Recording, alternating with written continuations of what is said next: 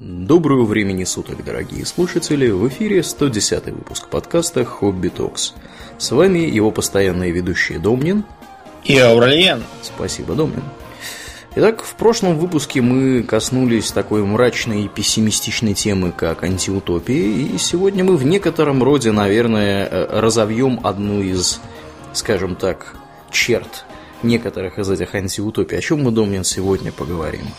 Мы решили развеять мрак невежества в области такой интересной профессии, как шпионаж. Угу, угу. Вот, а, Аурен, скажи, когда ты слышишь шпион, что тебе сразу представляется? О, мне представляется мужик, знаешь, в такой в шляпе, в, в, в, в такой повязке на глазах mm. обязательно в пальто в каком-нибудь с высоким поднятым воротом, который э, на какой-нибудь на каком-нибудь мотоцикле или автомобиле э, от кого-то убегает и отстреливается, знаешь, из пистолета там пальба, взрывы, mm. вот все боеприпасы мексиканской армии взрываются вокруг него.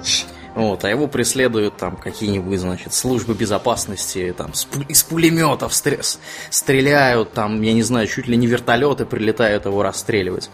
Вот. У, меня, у меня такая картина всегда. Ну да, в общем, если исключить беготню и пальбу, а также маску на глазах, то, в общем, это мой повседневный костюм. Я примерно так и хожу по городу. Ну, э, на самом деле, разумеется, никакие шпионы сразу так не ходили. Ну, то есть ходили, но тогда, когда так ходили все. Вот, шпионы всегда выглядят как все. И в эпоху, когда все ходили в шляпах и пальто, они тоже ходили в шляпах и пальто. Только все шляпы поснимали, они их сняли тоже. Более того, в э, более поздние времена, там годам к 70-м, шпионам вообще категорически запрещали надевать шляпы, плащи и темные очки. И даже если это там порознь и совершенно другого вида, но просто чтобы не не создавать ненужных ассоциаций. Тем не менее, история шпионажа начинается задолго до Холодной войны и шляпы плащей. Например, ты Ветхий Завет давно перечитывал, Аурлиен? Ветхий Завет я перечитывал в последний раз в классе это в седьмом когда у меня на одном из каких-то предметов в школе... Закон Божий у вас был предмет? Нет, слава богу. Слушай, у нас, по-моему, был, была, было что-то под названием МХК. МХК было и у нас, Вот, да. и мы почему-то там изучали Библию. Я не знаю почему, mm. ну, ну, по крайней мере, один год. Ты знаешь, я бы лучше изучал Библию, чем то, что изучали мы. Какие-то э, странные писания неизвестных лично мне писателей, явно больных на голову, из какого-то там 19 века. Там видно, что писали все сплошь наркоманы и алкоголики. О, ну, Я бы лучше Библию почитал, сам хотя бы все повеселей. Там хотя бы жизненно. Ну, например, вот в книге чисел есть такое место, когда э, евреи готовились заканчивать свою перекочевку. Угу. Э, и послал Моисей высмотри землю ханаанскую и сказал им, Пойдите в эту южную страну и взойдите на гору и осмотрите землю, какова она, и народ, живущий на ней, силен ли он или слаб, малочислен ли он или многочислен, и какова земля, на которой он живет, хороша ли она или худа, и каковы города, в которых он живет, в шатрах ли он живет или в укреплениях, и какова земля, тучна ли она или таща, есть ли на ней дерева или нет. И двое пошли, э, в городе их спалили, стали преследовать, и они спрятались у какой-то бессоромной бабы, которая опустила погоню по ложному следу. Они вернулись к Моисею, и, по-моему, бессоромной бабе там от этого какие-то были плюшки в конце. В общем, э, если вы шпионы и вас преследуют, э, ищите шлюху, у нее вы упрячетесь. Э, Советы по шпионажу от Домнина. Это не от Домнина, это от Моисея, он же, наверное, лучше знал. Ну да. Так вот, а, там еще были всякие хитрые интриги, типа вот, помнишь, там был такой Самсон, да, которого да, да. как-то раз обступило несметное полчище филистимлян. И он схватил с земли ослиную челюсть и стал избивать палестинцев, и всех их убил этой челюстью. Э, или еще там что-то он делал. В общем, кончилось все чем? Тем, что он женился на палестинке Далиле, угу. и она стала выведывать секрет его силы. Помнишь, как она это делала? Я не помню, но я помню, что ей удалось в итоге. Да, но ей удалось потому, что Самсон был полный идиот, судя по происходящему. Значит, сперва а, она к нему стала приставать с ним вопросами. Он говорит, это все потому, что меня надо связать семью мокрыми тетивами.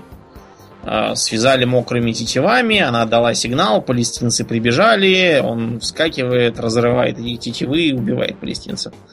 Дальше он последовательно говорил ей, что его надо связать новыми веревками, э, старыми веревками, э, что его волосы надо заплести в семь кос, в каждую косу вплести по тряпке, каждую тряпку прибить гвоздем к полену, но даже эти идиотские методы не помогли. Вот. Э, и тогда Далила сказал, ну что же ты меня все обманываешь, сказал бы хоть раз правду. И Самсон почему-то не придумал, чтобы на это ответить. Ну, кроме, да. кроме «пошла вон из моего дома, возвращайся в свою Палестину и паспорт израильский отдай». А вместо этого он зачем-то сказал ей, что если его остричь, то тогда он потеряет силу. Она его напоила, остригла, его забрали. Но они его слишком долго там держали, он успел обрасти. Поэтому, когда они его повели в свой храм, чтобы над ним потешаться, потешился в основном Самсон. Он э, стоял связанный у столбов, но он эти столбы руками сокрушил, и храм обрушился, и все там погибли.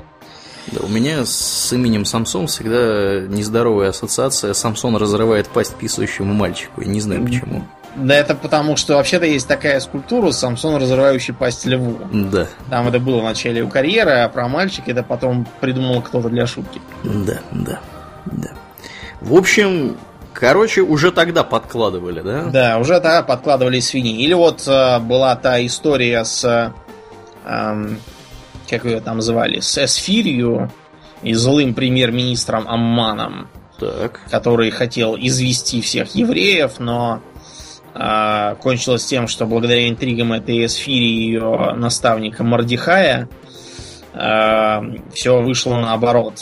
А, царь вызвал премьера и спросил, как мне наградить человека, вот, чтобы прям всем было видно.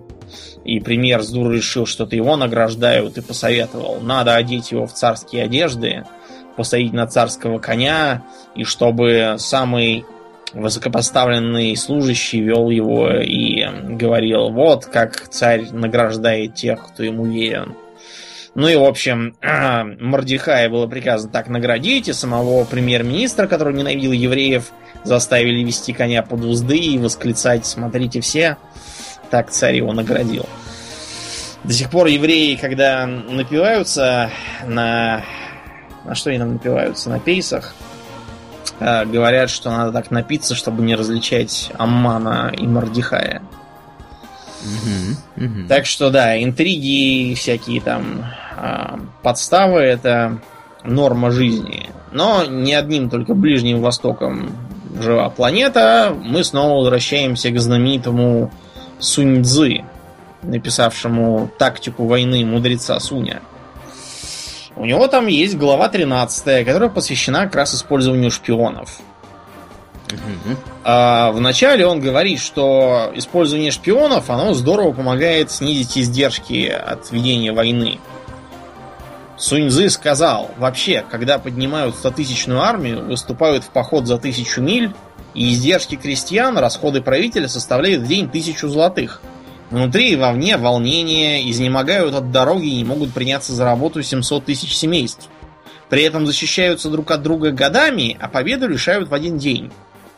И в этих усилиях жалеть титулы, награды, деньги на то, э, на то, чтобы вызнать расположение противника, это вера бесчеловечности. Тот, кто так не делает, это не полководец для людей, не помощник своему государю и не хозяин победы. А просвещенные государи и мудрые полководцы побеждали, совершали подвиги и превосходили окружающих, потому что все знали наперед. Дальше он говорит, что а, распространенная тогда практика гаданий на кофейной гуще или на чем там, на чайной гуще, всяких там богослужений и сравнений иероглифов, это все бред. Знание положения противника можно получить только от людей. Поэтому использование шпионов бывают пяти видов. Шпионы местные, шпионы внутренние, шпионы обратные, шпионы смерти и шпионы жизни. Все пять разрядов шпионов работают, они сокровища для государя. Местных шпионов вербуют из местных жителей страны противника и пользуются ими. Внутренних шпионов вербуют из его чиновников. Обратных шпионов вербуют из шпионов противника, перевербовав их. А шпионы смерти это те, когда которым э, сообщается ложная информация, чтобы они были пойманы и передали ее противнику. А шпионы жизни это наоборот те, кто возвращается с донесением. Поэтому для армии нет ничего более важного, чем шпионы. Нет большей награды, чем для шпиона. И нет более секретного дела, чем у шпиона.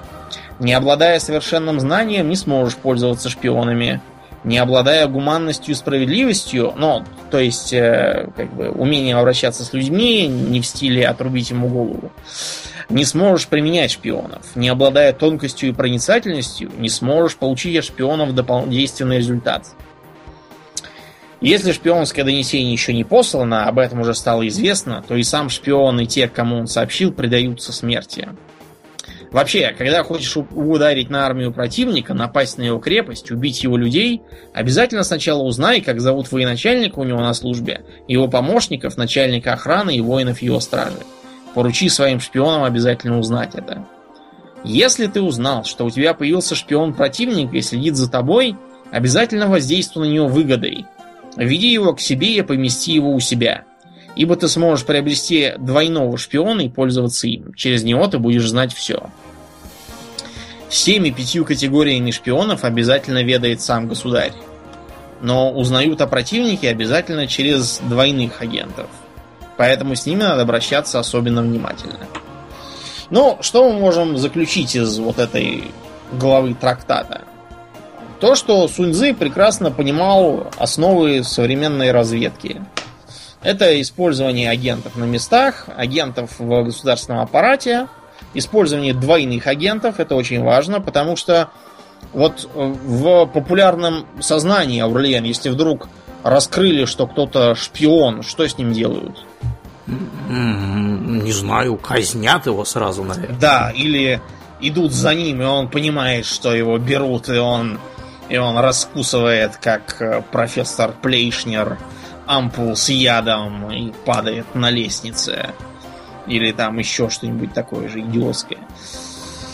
А, все нормальные люди ничего подобного не делают. Если у вас завелся шпион, то можно его либо перевербовать, либо не, не давая ему знать, что его, переверб... что его раскрыли, скармливать ему ложные сведения. Так все делают. То же самое в случае обнаружения жучков, потому что когда в кино находят жучки, тут же э, все впадают в ярость берсерка и начинают топтать их сапогами. Ничего этого не делать никогда не надо, а надо просто в комнате, где жучок, разговаривать о ровно противоположном, а вовсе не о том, что собираешься сделать. Пусть слушают на здоровье. Но это тема скорее второй части.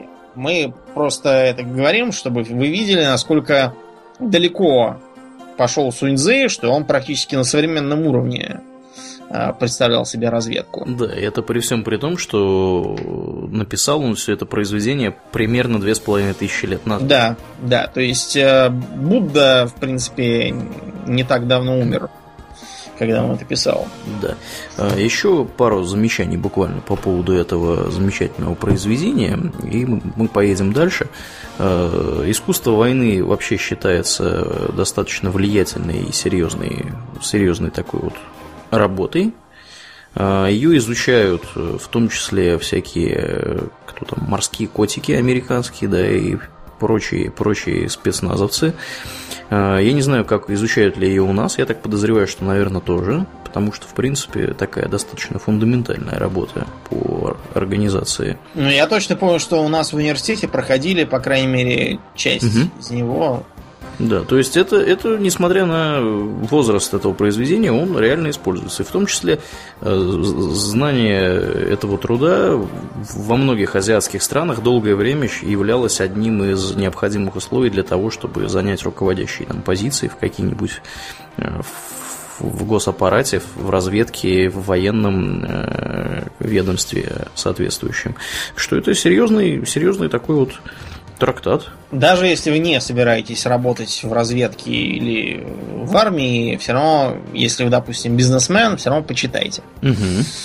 Потому что бизнес, он такой тоже, там без э, прокладок никуда, иначе нарвешься на жуликов, э, разводил и тому подобное.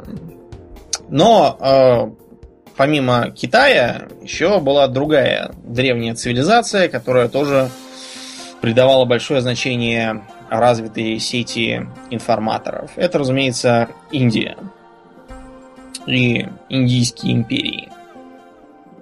Ты когда-нибудь слышал про династию Маурьев? Ее основателя Чандрагупту Маурию?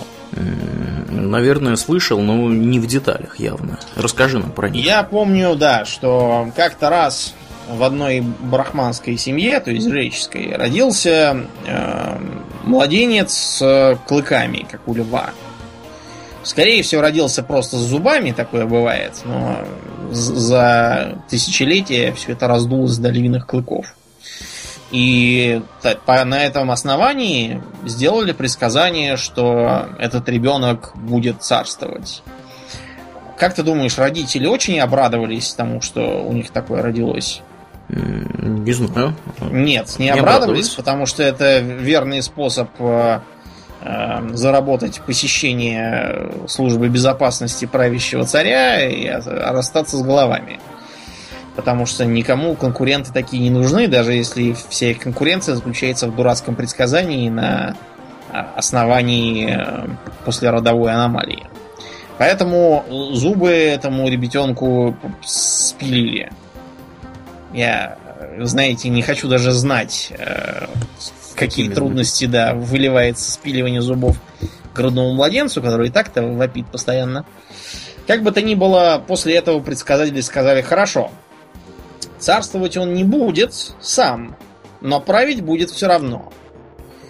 Так что этого Чанакью, ребенка назвали Чанакья, решили куда-нибудь запрятать подальше, так что он всю жизнь прозябал до взросления где-то там на задворках. И вот он, наконец, решил пойти, как это было положено нищенствующим брахманам, к царскому двору просить милостыню с такой глиняной чашкой.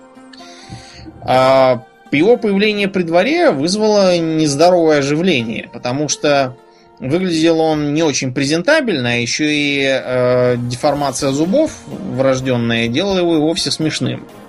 Поэтому над ним стали потешаться, и громче всех ржал сам царь. А царя, если мне не изменяет память, звали Нанда. При этом про него ходили всякие мрачные слухи о том, что на самом-то деле он сын вовсе не э, предыдущего царя, а цирюльника, в которого влюбилась э, царица, помогла ему убрать муженька, а сама родила от него этого самого Нанду. Поэтому Нанда всю жизнь терзался комплексом неполноценности и, видимо, из-за этого стал издеваться над Чанаки. Делать ему этого не стоило, потому что он оказался действительно львиного характера. Он э, разбил свою чашку для подаяния и поклялся, что э, не будет знать покоя, пока не сменит в стране власть. Таким образом, он вышел на некоего Чендрагупту, которого как раз стал пропихивать в цари, поднимать восстание, ну и, соответственно, его обучать и образовывать. Потому что он был еще совсем молодой, он его как гуру э, воспитывал. Например, как-то раз, когда их преследовали солдаты, он приказал Чандрагупте залезть в озеро и спрятаться в камышах, а сам сел рядом с озером и прикинулся шлангом. Прибегает э, патруль из трех человек, говорит, где Чандрагупта? Говорит, а вон там в камышах сидит, он без оружия, так что берите его живым. Стража поснимала оружие, снаряжение, раздела за трусов и полезла. Ан Чанаки это вскочил, меч одного из них схватил и всех троих порешил. А, когда Чандрагупта вылез, он ему сказал, видишь, как нужно пользоваться чужим незнанием. Короче говоря, Нанду этого не забороли, Чандрагупту посадили на царство, он основал династию, а Чанаки сел писать книжку. Книжка называлась «Наука политики». Можно, я думаю, перевести как политология, в принципе, на современный язык. И там шпионам тоже отдается очень важная роль. Э, он там расписал целый учебник. Например, э, кем, какие легенды для шпионов сочинять, кем прикидываться. Например, бродячими монахами или бродячими студентами, которые ходят и учатся в разных городах. Можно использовать женщин, изображающих собой проституток. Э, можно попробовать замаскироваться под специфические касты. Ты же знаешь, Аурлиан, что в Индии среди нескольких сотен каст есть и весьма странные. Это, например, какие? Ну, например, касты профессиональных бродяг, фокусников, а, профессиональных бродячих нищих. Mm-hmm. А цыгане, вот между прочим, это как раз выходцы из Индии. Это, видимо, несколько каст как раз таких персонажей, которые кочевали, кочевали и укочевали слишком далеко в один прекрасный день. А так в Индии сейчас их полно. Есть даже каста такая специальная э, профессиональных э, трансвеститов и евнухов, которые занимаются мужской проституцией и при этом э, обязательно ходят на свадьбы. Почему-то считается, что их присутствие на свадьбе что-то там полезное дает. Так что каста, видимо, и, и не планирует вымирать. Вот под таких странных людей и предписывал мудрый Чанаки маскироваться шпионом. Он также оставил много разных афоризмов, а, заметки по тому, как использовать связь. Вот, кстати, давайте о связи поговорим, раз уж мы постепенно из древнего мира перебираемся в античность, поговорим о связи. А, ни телефона, ни радио, ничего подобного тогда не было. А что было, Ульян? Гонцы, наверное, были, я так полагаю. Гонцы, да, но гонец он довольно приметный. Гонца можно подкупить, напоить, оглушить, наконец, с трупа. Да, да. А как-нибудь так, чтобы он э, перемещался незаметно, быстро и желательно не по земле. Нельзя ли передать? Голубиная почта. Совершенно верно. Голубиная почта. Э, голуби, вообще говоря, откуда их столько развелось, между прочим, Аурлиен? Голубь-то он все-таки вовсе не всепланетный был вид. Это вид инвазивный. Да, я, я не в курсе. Откуда? Дело в том, что голубей использовали как, как бы мясной, мясной вид. И разводили их как живые консервы. Вместо Потому курочки? что голуби... Да, а курочки-то... Курочки в Индии далеко, банкивские куры. Пока там куры распространились, уже много времени прошло, а жрать-то надо что-то. Финикийский мореплаватель, например, хотели в своих плаваниях есть что-нибудь свежее, а не питаться копченым мясом бесконечным. Поэтому они брали с собой клетки с голубями. И голуби, как известно, достаточно спокойно переносят житье в клетках, э, не чахнут, не болеют. Если их кормить, то даже и жиреют, и очень вкусны. Э, иногда бывало так, что открыл клетку, а голубь взял и вылетел. А приезжаешь домой, а он тебя там ждет. И тогда у наблюдательных людей возникла в голове мысль, стоп, а если он летит домой каждый раз, причем из, из совершенно незнакомой местности за тысячи километров, может быть, использовать их для связи. И так появилась голубиная почта, которая верой и правдой служила, по-моему, вплоть до конца Второй мировой. Угу. По крайней мере, наши партизаны голубей использовали только так. Ну да, да. Да. А, чем хорош голубь? Во-первых, он летит.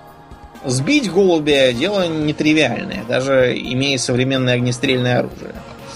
А уж со всякими там луками и дротиками это и вовсе гиблое дело. Да, ну вот в игре престолов, помнишь, они там ворон Вороны все да. посылают. Там, по-моему, по-моему, как раз луками их постреливали, когда осаждали Винтерфелл. А, эти товарищи Болтоны.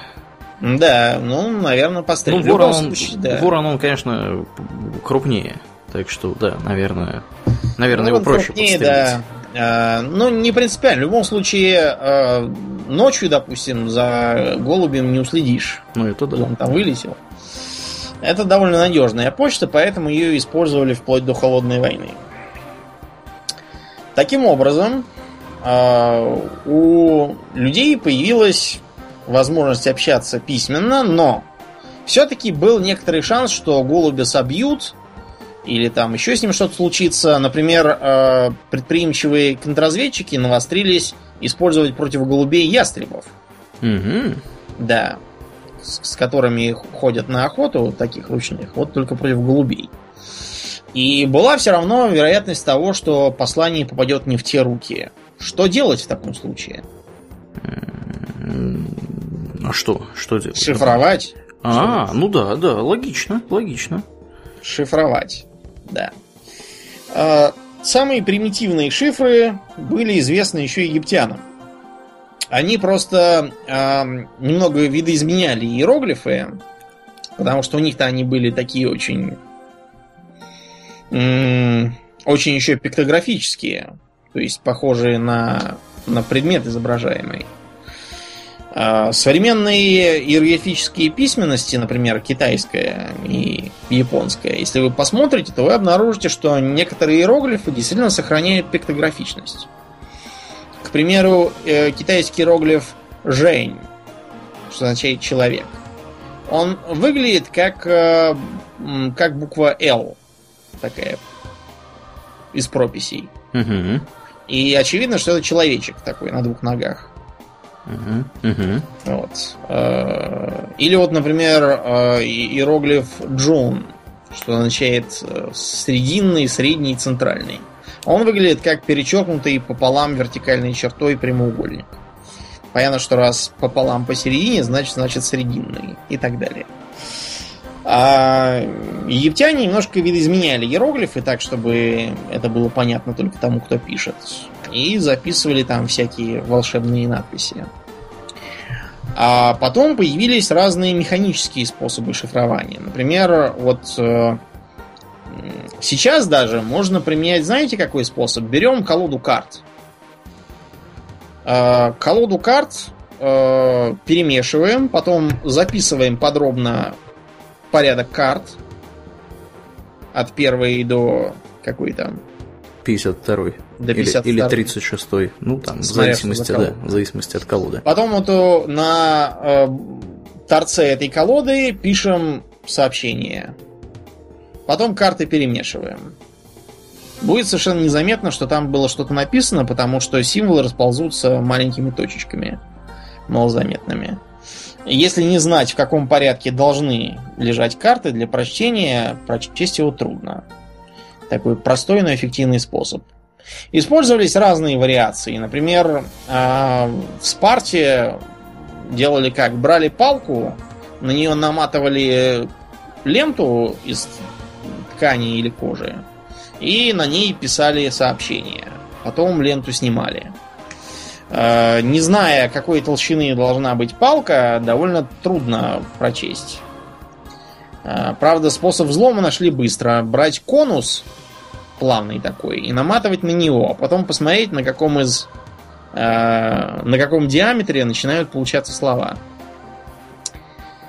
И, разумеется, такая простая вещь, как э, подстановочный шифр.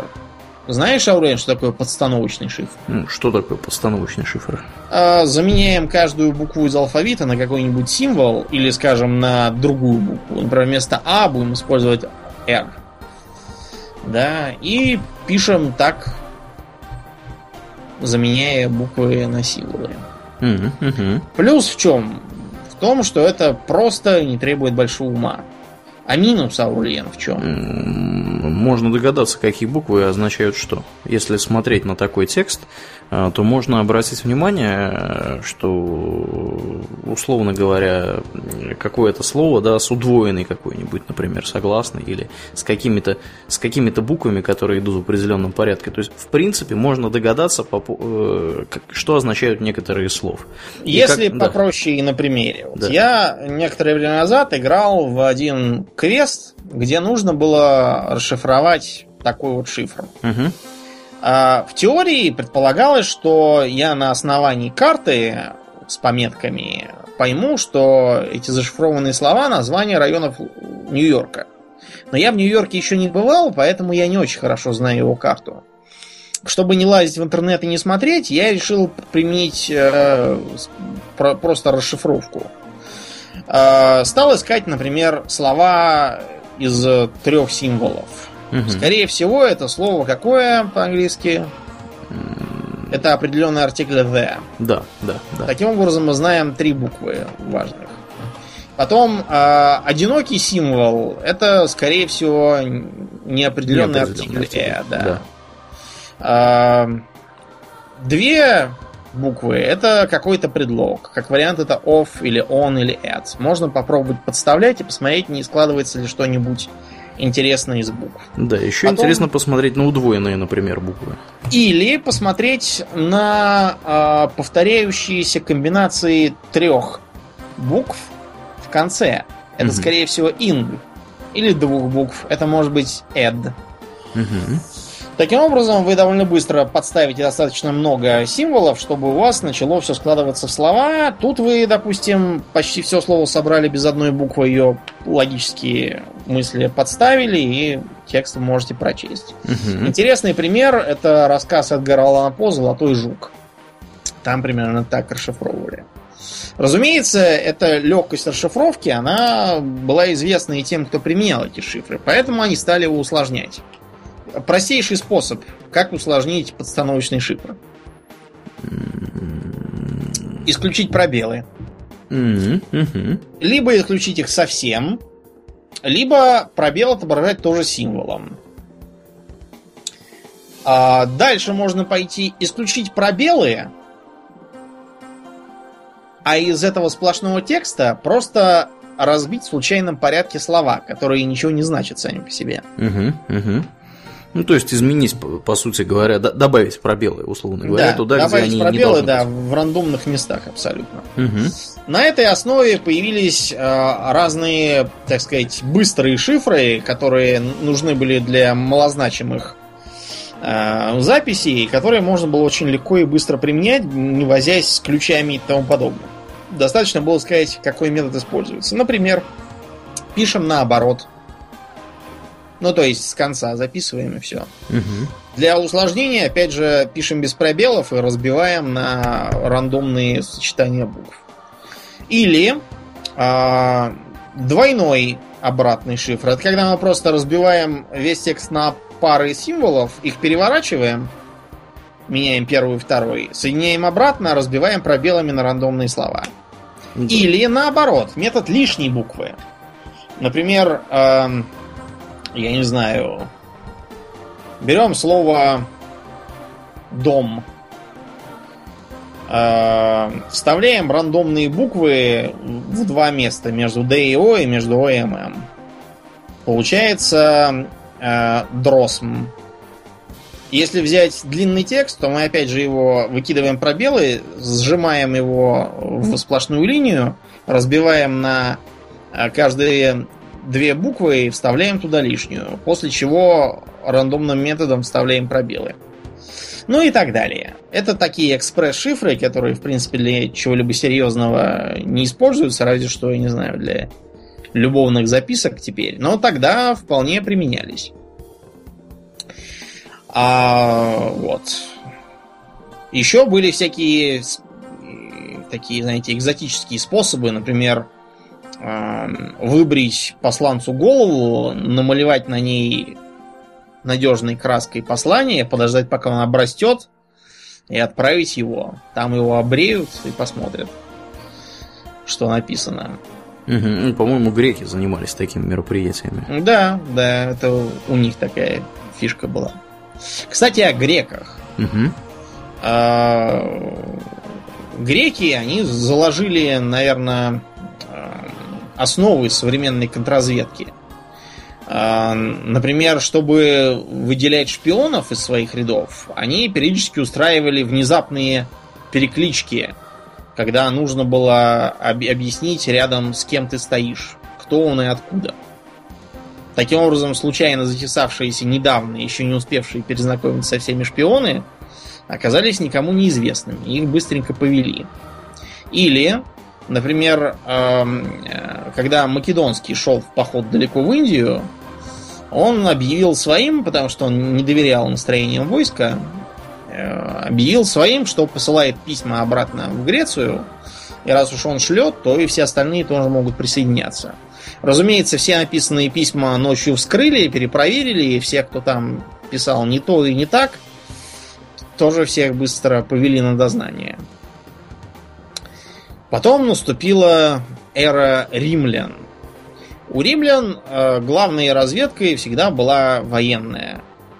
Они любили и умели устраивать всякие засады, подставы, перехватывать гонцов, отправлять ложных гонцов, чтобы их перехватили, э, устраивать довольно изобретательное отвлечение внимания. Вот, например, э, как-то раз во время войн с Карфагеном полководец Сципион а, чтобы узнать подробности о противостоящем нумидийской армии, затеял с ней переговоры. Но переговоры велись чисто для вида, потому что а, реально задачей посла было просто привести туда свою свиту.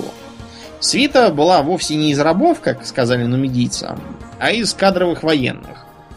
И вот посол а, вроде бы случайно упустил своего коня, а, так называемые рабы принялись бегать его ловить. Причем а, бегали, ловили они очень потешно, у них никак не удавалось его поймать. Они носились по всему лагерю туда и сюда. Наверняка смешно падали, спотыкались и ругались. Вся нумидийская армия хохотала и тыкала пальцами. И не замечала, что, вообще-то говоря, они не столько коня ловят, сколько суют нос в разные углы лагеря и рассматривают, что у них где и как. Да, тем самым, собственно, имеют возможность оценить военные возможности этих самых да. нумидийцев. А вот с политической разведкой у них было как-то не ахти. То есть она велась на чисто любительском уровне. Вот, э, к примеру, был такой э, заговор Кателины. Не слыхал про него? Нет, Кателины? Какой-то промотавшийся патриций Кателина решил устроить э, бунт собрав разношерстную толпу недовольных и заговорщиков, решил поднять плебс. Но э, с конспирацией у них было очень плохо, поэтому про их деятельность пронюхал оратор Цицерон. И этот Цицерон взял все и растрезвонил в городе. Тем не менее, схватить Кателину на этих основаниях никто не посмел. Тогда он уехал из города, собрал там небольшое войско, сражался и погиб. Между прочим, э, всякие гнусные басни про этого Кателину э, не так давно обязательно изучали в школах, где преподают латынь. Да? Да, но угу. это, это отрыжка от э, политики 19 века, которая должна была внушить молодому поколению отвращение к любой смене политического строя. Так вот, политическая разведка в Риме была плачевной ровно до того момента, как э, Цезарь отправился на работу, а там его уже поджидали заговорщики с кинжалами, и даже Брут тоже среди них был. А если бы Цезарь уделял внимание разведке, то ничего бы с ним этого не случилось. А, поэтому время тут же завели чуть ли не, я не знаю, привилегированную службу, так называемую делаторию. А, Ее члены делатории должны были разгуливать по городам, а, выслушивать, кто там чем недоволен, и на основе доносов э, подавать против них в суд иски. При этом денег никаких не платили. Угу. А за что они работали, Аурлиен? А, они работали за то имущество, которое имели люди, на которых они, собственно, строчили эти самые доносы. Да, ну то есть они получали с них имущество. Угу. А, жизнь у них была прибыльная и интересная, но а, им приходилось очень внимательно следить за здоровьем правящего императора. Просто потому, что они обычно знали очень много, и новый император их обычно всех без затей мочил. Угу. Чтобы не разбираться, кто там чего про него пронюхал. Да, ну еще следует заметить, что этих товарищей э, казнили еще и за ложное обвинение. То есть у них должны были быть доказательства того, чего они утверждают. Ну да, то есть просто так брякнуть э, и произносит контрреволюционные речи и даже Энгельса приказал спалить в печи, как явный меньшевик, угу. этого было недостаточно. Другой вопрос, что коррупция в римских судах была довольно известной. Вот, э, так что рассчитывать э, на справедливый суд можно было далеко не всегда. Угу. Это Западная Римская империя. А вот в Восточной Римской империи жил да был такой император Юстиниан, который, в частности, сочинил кодекс Юстиниана и вообще довольно, довольно здорово продвинул страну. И была у него жена. Да. Знаешь, как звали жену? Феодора. Да, звали ее Феодора, и она, между прочим, не просто какая-то там Феодора, она святая Феодора. Да, да. да. При, при том, что мы про нее знаем. Да, потому что про нее не то, что мы, про нее все знали, что она проститутка э, еще с детских лет. Вот. Э, и как бы как бы из нищеты, там из каких-то э, совершенно голых и нищих людей, людей, так что она была из весьма весьма непрестижной социальной страты.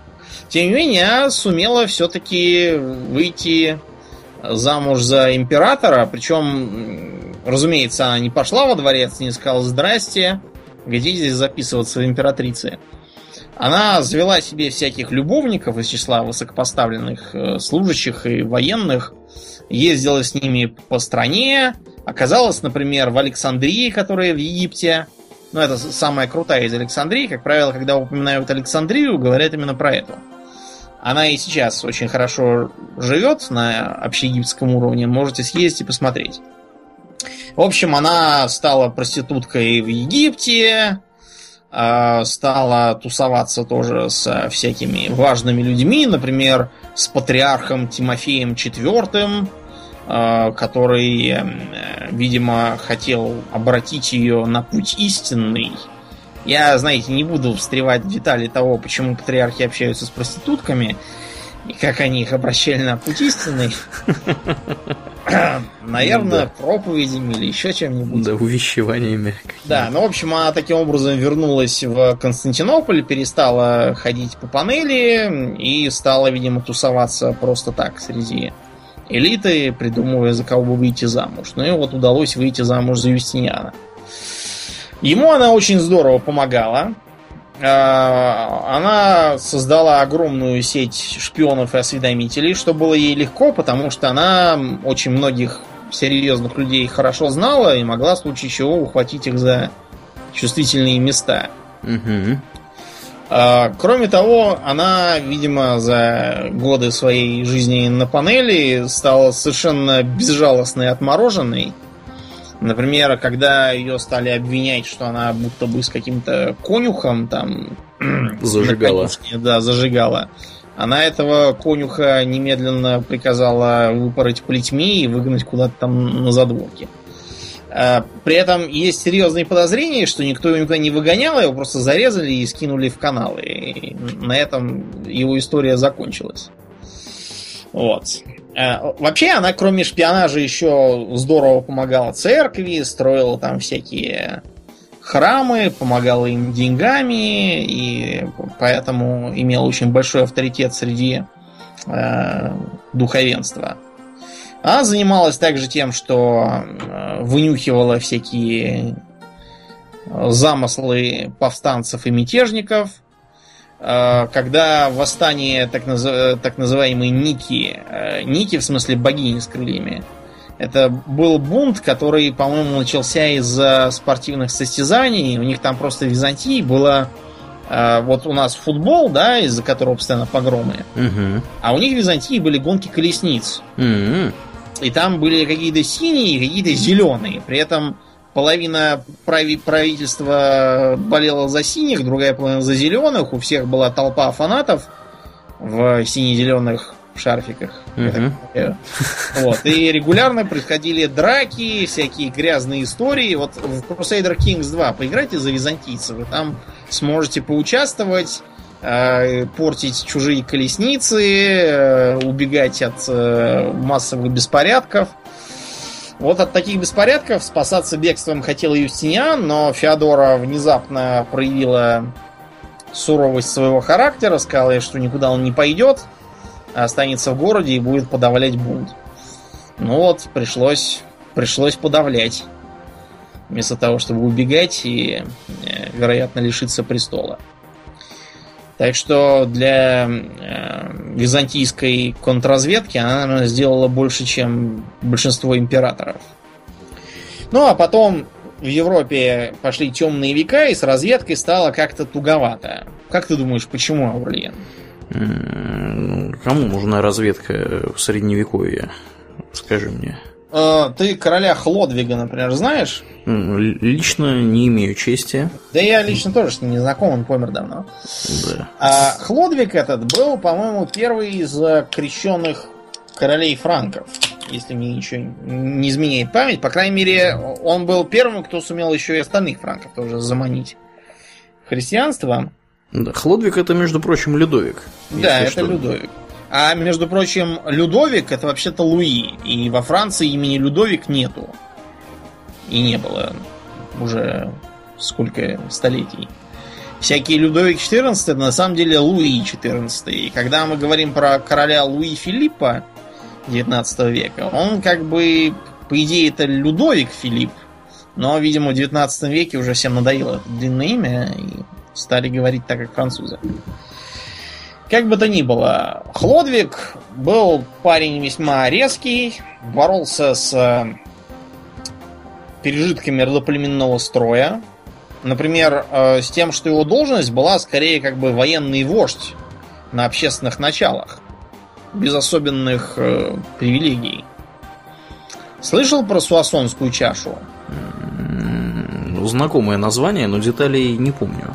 Что это Как-то раз э, в Суасоне или... Ну, в общем, в Суасоне дело было, они делили награбленное. И Хлодвигу понравилась какая-то золотая чаша. Все летописцы уже приписывают, он хотел подарить ее церкви, ну, может, и хотел, конечно. Не знаю. Факт того, что он сказал, знаете, ребят, я понимаю, что доля есть доля, но вот эту вот чашку можно все-таки я возьму. И большинство умных-то ничего не сказали или сказали, да, да, бери, конечно. Но нашелся один дурак, который сказал, нет, не позволю, нарушаешь обычаи, взял топор, эту чашу пополам и разрубил. Какое и сказал, варварство. Да, да. Хлодвиг не мог его тут же, сказать, отрубить ему голову, потому что все-таки родоплеменной строй еще не, созрел народ, э, нет сознательности, нет понимания важности роли короля, поэтому тогда он смолчал. Но он, разумеется, ничего не забыл. И когда в следующий раз был э, смотр дружины, он сказал, у тебя и то не так, и это не так, и топор тупой, и шлем плохой. А тот говорит, как это шлем плохой, снял его, стал рассматривать, и Хлодик его по черепу топором раз. И говорит, вот тебе за чашу за то. И все поняли, что с Хлодвигом лучше не спорить.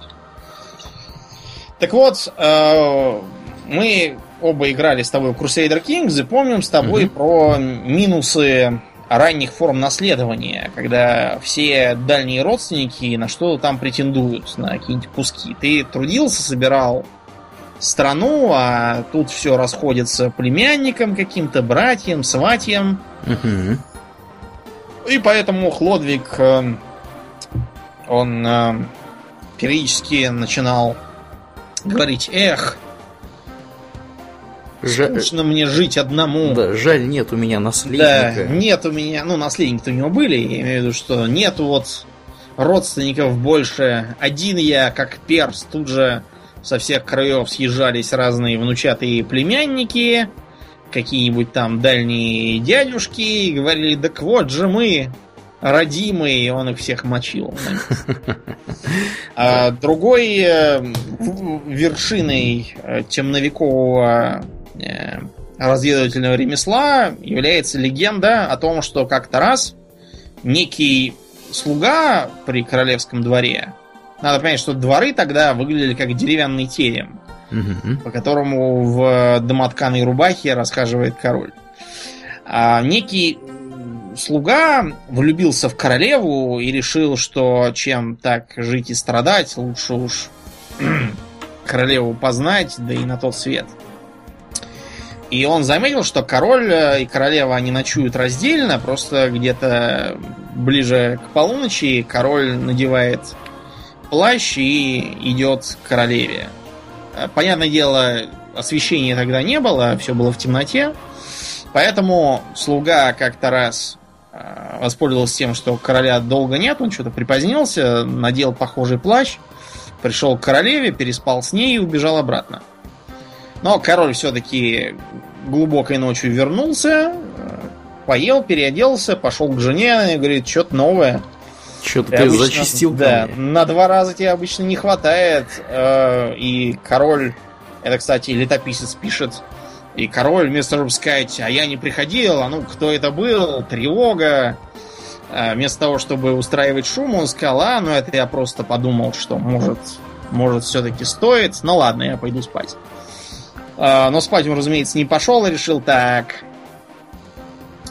У меня завелся, я смотрю, особо умный человек при дворе. Завелась решил, крыса. Завелась крыса. Решил пойти и посмотреть, кто э, из э, спящих только недавно лег, у кого еще пульс не успел войти э, в спокойный, характерный для сна ритм.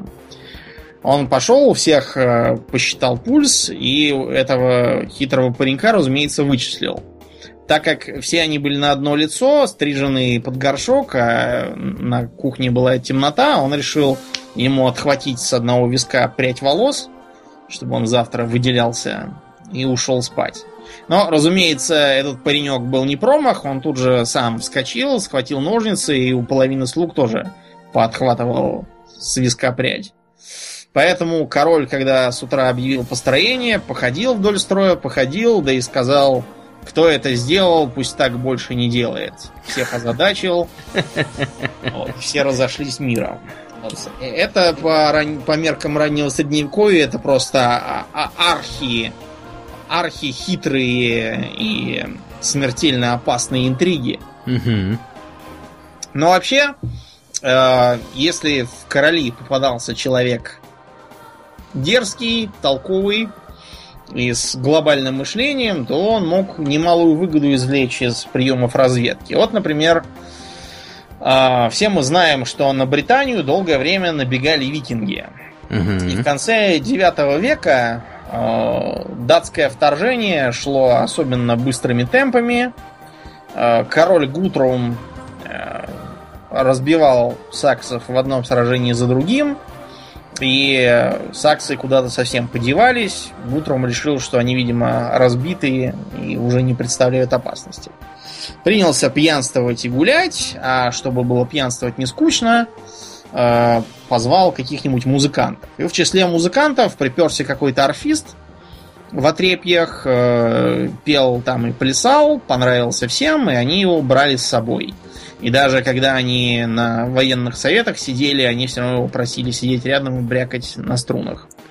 А потом вдруг э, они попадают в засаду, и Гутрума ведут связанного к королю саксов, э, этому самому Альфреду Великому. Угу. И Гутрум внезапно видит, что это и есть тот самый ободранный орфист. Да. Так и хочется сказать голосом адмирала Акбара It's a trap! It's, да. It's a trap. Да. Да. Ну, а потом в Европе все более-менее устаканилось, и э, на должности грамотных и знающих оказались представители римско-католической церкви. Угу. Кто Они самый, на... самый знаменитый, на твой взгляд, из них? Я думаю, что самые знаменитые это, разумеется, Игнатий Лайола и его последователи. Также Или известные. Как, как и иезуиты, они да. же иисуситы. Вообще-то, говоря, это общество Иисуса, да. Угу, угу. Мы уже их упоминали как-то раз, упомянем вкратце еще раз. А, когда у церкви дела пошли плохо в 16 веке, потому что а, появился некий Мартин Лютер, и следом за ним протестантизм, и пол Европы внезапно отпала от матери нашей церкви. И тут римскому папе подворачивается инвалид войны э, Игнатий Лайола, угу. испанец, который предлагает ему создать совершенно новый орден, не похожий на существующие монашеские ордена. Главным для этого ордена станет не создание монастырей и питье в них вины и пива, как это делалось раньше, а ведение такой практически светской жизни. Но не светской совсем. То есть мы живем в миру, как бы, но не с миром. Или с миром, но не, но не в миру. Это уж как, как переводить. Так вот, направлений у, мисс... у иезуитов было три. Первое это миссионерское, в результате они сумели, во-первых, э, всю Южную Америку превратить в католицизм. Почему она и называется Латинской Америкой? Потому что латинская вера, да? Угу. Я помню, как на первом курсе нам давали почитать письмо какой-то девицы, что она, э, как все говорят, похожа на Дженнифер Лопес, и поэтому хочет поехать в Латинскую Америку и даже изучает латинский язык. Латинский язык. Лучше бы русский изучила. Да, это мило, да. Да. А, им удалось добраться в разные места, включая Китай, Индию и бог знает что, ну и в Россию, разумеется, тоже. Везде они действовали очень хитро и так постепенно втираясь в доверие. Uh, утверждается, что якобы Лайола говорил, будьте тихи, как овцы, и ядовиты, как змеи, но неизвестно, говорил он так или нет. Равно как и неизвестно, говорил ли он, будто цель оправдывает средства. Но вот модус операнди у них был именно такой. Э, как вел себя нормальный католический миссионер, когда приезжал в какую-нибудь э, э, нехристианскую страну? Первое, что он делал, это заявлял, что тут все грешники и еретики будут гореть в аду, что все должны поститься, молиться и слушать его проповеди, а также платить ему десятину, и все такое. А, разумеется, такая проповедь не то чтобы снискала большие успехи в разных странах. Угу. А, к, примеру, в э, Восточной Азии христианство, впервые занесенное вот такими вот персонажами, оно э, поначалу воспринималось, даже до сих пор осталось, остался осадок, как некий а, мрачный культ каких-то садомазохистов, посвященный боли, страданиям и мучениям, потому что э, крестами с распятым Иисусом, рассказами про адские муки и мучеников, э, миссионеры их так напугали, что у местных появилось стойкое нежелание иметь что-либо общее с этими персонажами. Да, тут надо еще небольшую ремарку сделать по поводу того, что вот эти самые азиаты, они вообще говоря живут в достаточно хороших условиях, у них там то фрукты, овощи круглый год, вот, голода практически не бывает. Например, в Таиланде и сопредельных странах там вообще никогда не было голода, потому что, ну, по очевидным причинам, там три раза в год фрукты и овощи, урожай, урожай да. растут. Вот. И по, у них поэтому соответствующее мировоззрение такое, знаешь, жизнерадостное. Такое, да, расслабленное. Расслабленное, они на позитиве такие. И тут приезжают эти граждане, у которых там мертвый бог условно говоря, да, который висит на кресте и начинают проповедовать про смерть, погибель и необходимость Страшный покаяться. Суд, да, про умерщвление плоти, и все это да, не да, нашло понимания. Естественным вот, образом, да. Интересный момент современной Японии, там когда человек рождается, то его как бы крестят, условно выражаясь, по синтоистским uh обычаям. Потому что синто это и религия в основном про перерождение и про вечную жизнь. А когда человек женится, то обряд, он практически христианский по виду европейский. Потому что христианство со своей фиксацией на подростковом возрасте и размножении, оно как раз подходит. А вот когда человек помирает, его обычно отпевают по буддийским обычаям, потому что буддизм религия такая древняя, спокойная, про то, что все умрут, и очень хорошо. Так вот, э, иезуиты делали совершенно не так. Они приезжали и говорили, здравствуйте, э, можно тут у вас присесть, э, а вы как бы в кого верите? Им говорят, допустим, мы верим в вечное небо, покровительствующее нашему императору. Иезуит тут же прекрасно, мы тоже верим в вечное небо, покровительствующее нашему императору.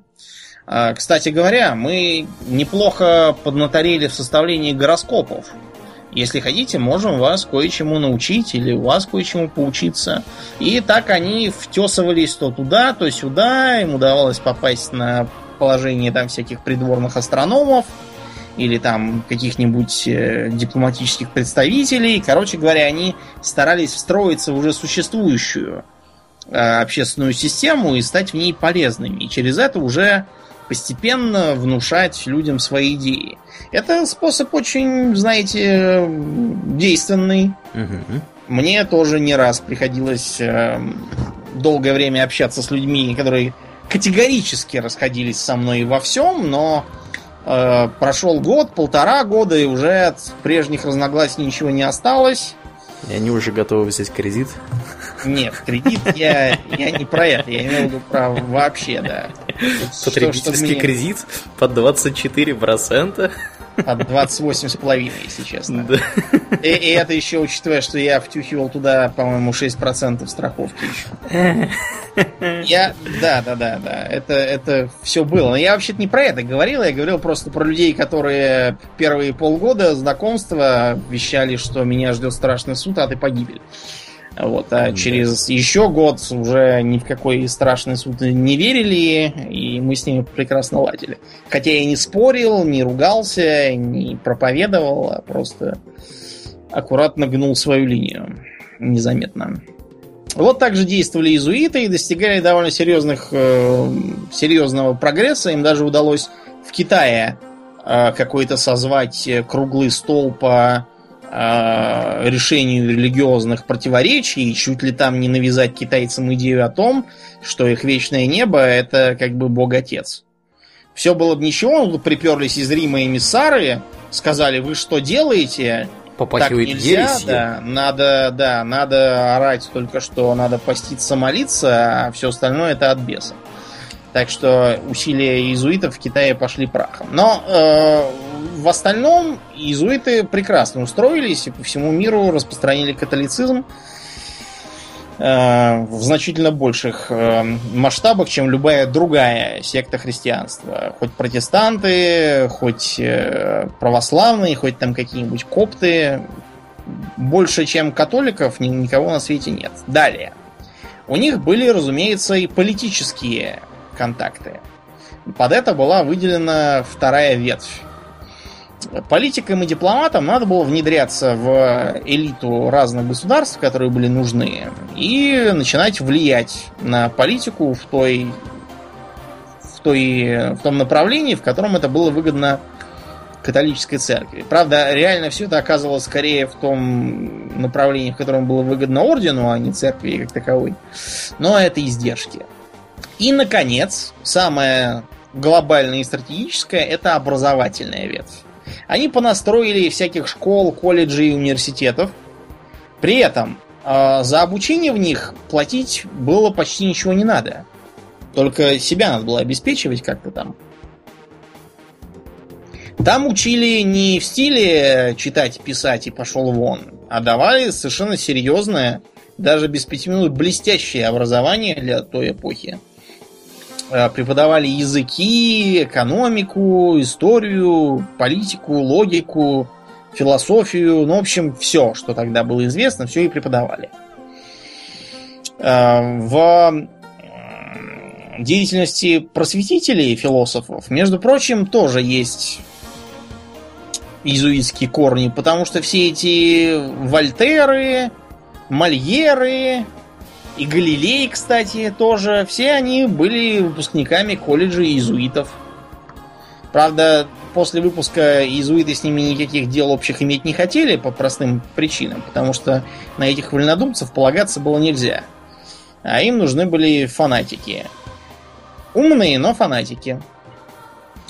И вот этих самых фанатиков они рассовывали по самым неожиданным местам. А, человека, получившего университетское образование, могли отправить, я не знаю, в Виргинию выращивать табак и отправлять его в метрополию. А, могли отправить в Италию с дипломатической миссией. Могли а, сделать военным. Помнишь э, мушкетера Арамиса из книжки? Да, да, да. да. А вот он был иезуит как раз. О, как интересно. Да, между прочим. Могли устроить секретарем к какой-нибудь там богатой даме или к престарелому сеньору. В пьесе «Собака на сене» там упоминается некий секретарь в черной сутане. Так вот, он иезуит. Он именно поэтому в черной сутане. И он довольно отрицательный персонаж, насколько я помню. Mm-hmm. Вот. А, а могли ничего подобного не поручать, а, допустим, как Гая Фокса взять, отправить в Британию и готовить теракт, э, взрыв бочек с порохом под зданиями парламента с уничтожением всей правящей верхушки Великобритании. То есть ты утверждаешь, что он тоже был иезуитом? Гай Фокс был совершенно точным иезуитом, этого и сами иезуиты тоже не отрицали. Mm. Они, правда, говорили, что они не приказывали ему ничего взрывать, это все он сам, но одной из особенностей иезуитского воспитания было то, что во многих случаях даже и приказывать ничего не надо было. Все все сами делали как надо. Так их воспитывали. Да. Это инициатива на местах, да. Мы к этому никакого отношения не имеем. Ну вот, да, это типично. Потом а, они старались свои крючья запустить в самых разных политиков из самых разных регионов. Например, Богдан Хмельницкий внезапно был иезуит. Как это ни странно. Или, скажем, э, на Шри-Ланке одно время местный Раджа был тоже иезуит обратите внимание на их э, религиозную гибкость. Они сумели даже буддиста заманить в иезуиты. Угу. Они же совершили много громких убийств. Ну или, по крайней мере, покушений на убийство. Например, Генрих IV Наварский. На него покушались несколько раз и, наконец, покусились на смерть какой-то то ли, как его там звали, Равальяк, или как его там, вскочил на подножку кареты и зарезал его ножом. Э, Генрих Наварский, тот, про которого книжка Королева Марго. Mm-hmm. Биарнец, помнишь, там молодой король, который муж этой самой Марго. Да, да, да. Людовика 15 тоже пытались они же приморить, хотя, откровенно говоря, Людовик 15 был абсолютно бесцветной личностью, ни во что не лез. Зачем ему понадобилось убивать, я даже не знаю.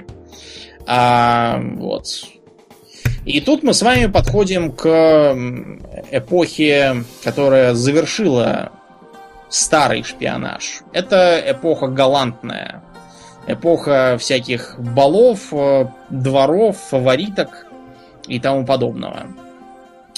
А, наверное, зачинателем его стал кардинал Ришелье. Кардинал Ришелье все знают по какой книге? Три мушкетера. Да, три мушкетера. Значит, э, еще раз, если вдруг я ранее этого не говорил, объясняю.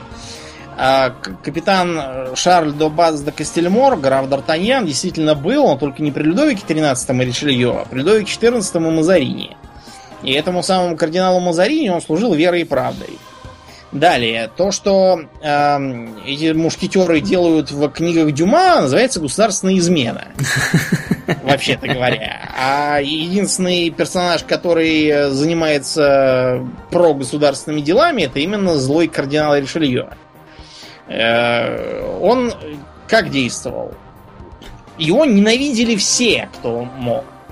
Его ненавидели дворяне за то, что он э, урезал их вольности, приказал срыть их замки, ну, то есть стены замков. Сами-то замки... Вот вы когда во Франции попадаете, вас ведут в какой-нибудь замок. Вы не точите зубы на стены и башни. То, что вы увидите, это будет такой э, кирпичной формы дом. Домик, да. Причем вокруг него такой здоровый парк. Но этот парк это как раз бывшая территория самого замка. И по краям парка когда-то была стена. Ее Ришелье приказал сломать. И вот осталось от замка только одно название. Если вас интересуют нормальные замки, идите туда, где Ришелье не было. В частности, в Германию. Или Австрию. Там вас с замками очень хорошо познакомят. А, чтобы оставаться в живых и не умереть как-нибудь от э, отравленного вина, у Ришелье была своя спецслужба во главе с так называемым серым кардиналом. Гла... Серым кардиналом звали отца Жозефа. Вообще-то его имя было Франсуа Леклер Лю Трамбле, но в своей церковной ипостаси он был известен как отец Жозеф. Серым кардиналом его называли, знаешь, за что? За что? А он ходил все время в такой серой рясе. И держался так подчеркнуто бедно и убого. Короче, его прикидывался называли, шлангом. Да, прикидывался шлангом, да, его за это называли серым кардиналом. Несмотря на то, что он серенький и убогонький, реально у него как бы власть как у кардинала. А справедливости ради, пока э, он не помер, его все-таки в кардиналы успели назначить. Э, он, правда, очень быстро дал дуба, но как бы формально он все-таки был кардиналом. А следом за Ришелье в разведку повалили валом самые разнообразные авантюристы. Типичный пример это Шевалье Деон. Знаешь такого Шевалье Деона? Я думаю, что нет. Э, если бы вы спросили кого-нибудь из тех, кто его лично встречал, знали ли они Шевалье Деона, они многие могли сказать, что не знали, а знали только мадемуазель Деон, а никакого не Шевалье. Все дело в том, что у этого Деона была, видимо, эм, типичная для эм, лиц с тяжелым детством проблема с определением своего пола. То есть он не вполне понимал, кто он, мужчина или женщина.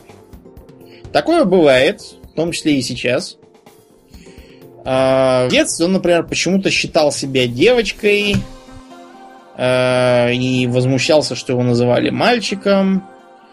А, потом разыграл, что это опять же брехня, это он все придумал сам. Как бы то ни было, он то ли благодаря, то ли вопреки своим странным особенностям попал э, в агенты так называемого королевского секрета. Это во времена Людовика XV была такая э, как бы теневая дипломатическая служба. Ей поручалось то, чего нельзя было поручить кадровым дипломатам. Он ездил по разным странам, с, с его помощью, ну не только с его, конечно, а вообще с помощью этого королевского секрета, Франции удалось на некоторое время поправить свое положение. Э, это была так называемая дипломатическая революция, когда ему удалось опрокинуть сразу несколько альянсов в свою пользу. Э, он не брезговал ради этого самыми грубыми фальсификациями. Например, помнишь завещание Петра Великого? Завещание прям Петра Великого? Да, там Петр Великий э, своим потомкам завещал напасть на западный мир и погубить его, а, чтобы, да, да, да. чтобы, не знаю, чтобы что. Ну, просто из своей злодейской сущности. Да, по своей злодейской сущности, да. Этим завещанием Петра Великого в том году еще пугали Европу и рассказывали, что это вот Крым, это только начало. Так вот, никакой Петр Великий ничего подобного не писал никогда, а написал его сам Шевалье Деон. А потом всем сказал, что он обнаружил его в архивах Петербурга и похитил его и привез. Считается, что именно в Петербурге он и эм, понял, насколько выгодно прикидываться бабой. Он, к примеру, э, общался с разными там фрейлинами и даже с самой императрицей Елизаветой.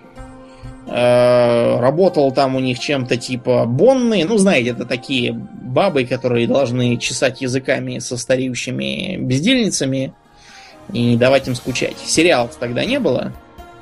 Приходилось обходиться человеческим фактором. Потом он вернулся обратно во Францию, опять переоделся из бабы в мужика и поехал в Лондон.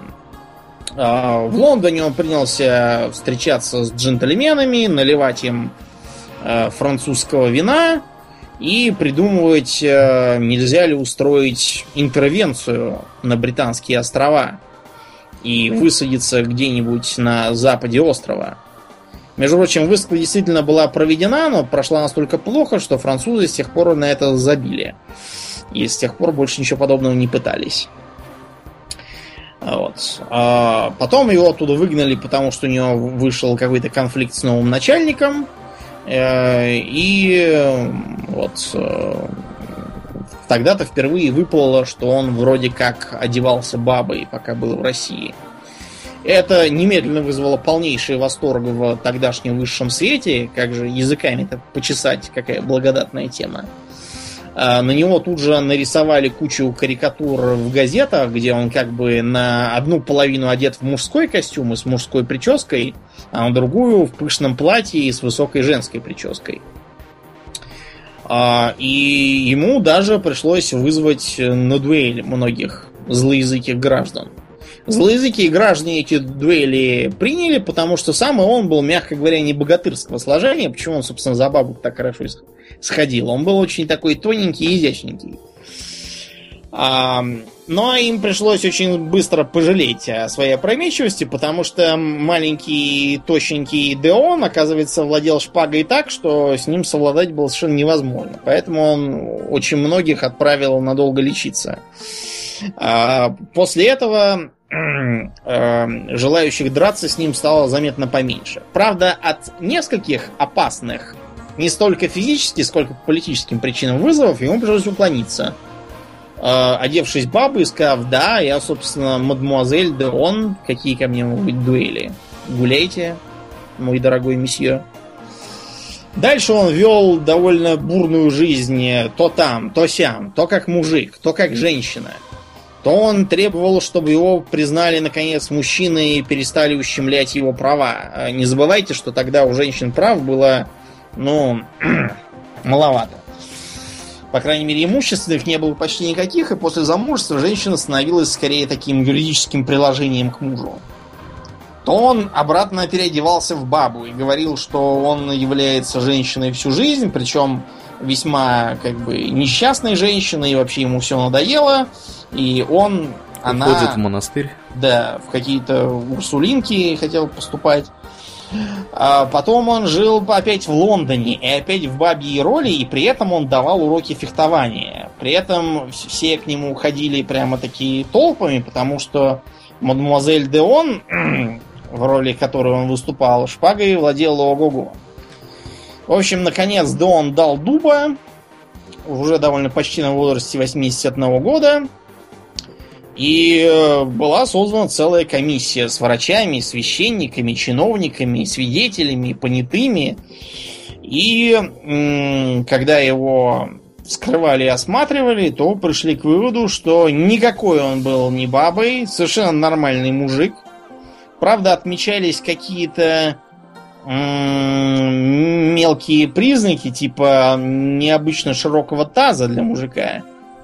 Но таз, ну и таз. Главное, что все остальное на месте.